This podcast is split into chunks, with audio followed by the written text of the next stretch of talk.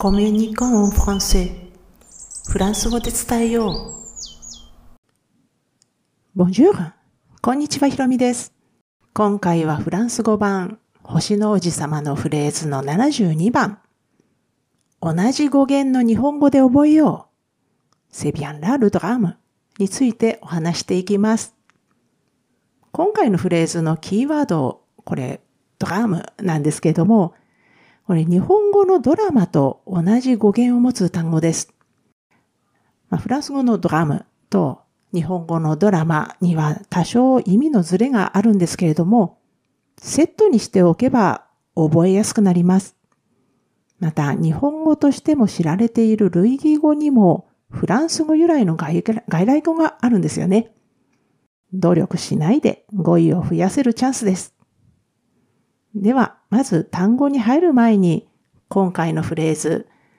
セビアン・ラールドラムの場所と背景を確認しておきます。このフレーズは第14章の中ほどにあります。第14章で王子様は街灯をつけたり消したりする男に出会いましたよね。で、今回のフレーズは街灯をつける男のセリフです。ここからは単語に入っていくんですが、せですが、これはもうこれ、それ、あれを意味するすと、エトロ動詞の三人称単数の活用形えが合わさってできています。意味はこれ、もしくはそれ、あれは何々です。えー、そしてその次のビアンですが、このビアン、えー、副詞です。よくとか正しく非常に、本当に、なんていう意味があります。えそしてその次のら。これあの右肩下がりのアクセントがついたあなんですね。で、ら。これはそことかあそこを表します。で、このアクセントがついていない、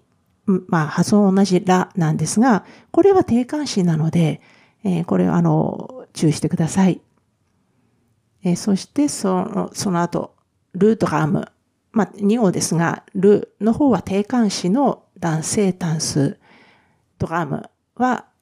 えー、先ほどちょっとお話ししましたが、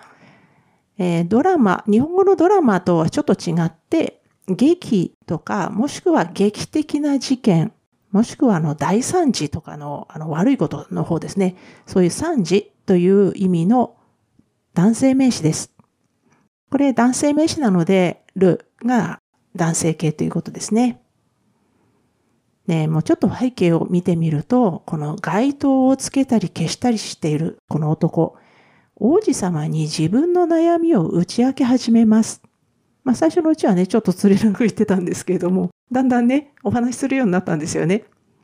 で、昔はもう昼夜のリズムが長かったから、夜は眠ることができたけれども、サイクルが変わってしまったから、1分ごとにこの点灯と消灯を繰り返さなくちゃいけなくって、もう寝る時間もないって、ちょっとは愚痴るわけです。ね、この男の話をこの優しく聞いてたんですけれども、王子様はこの命令の内容は変わったかどうかを尋ねます。ね、だって昔はそこそこ長いリズムだったのに、1分ごとに昼と夜がやってくるわけですからね。命令の内容が変わって叱るべきですよね。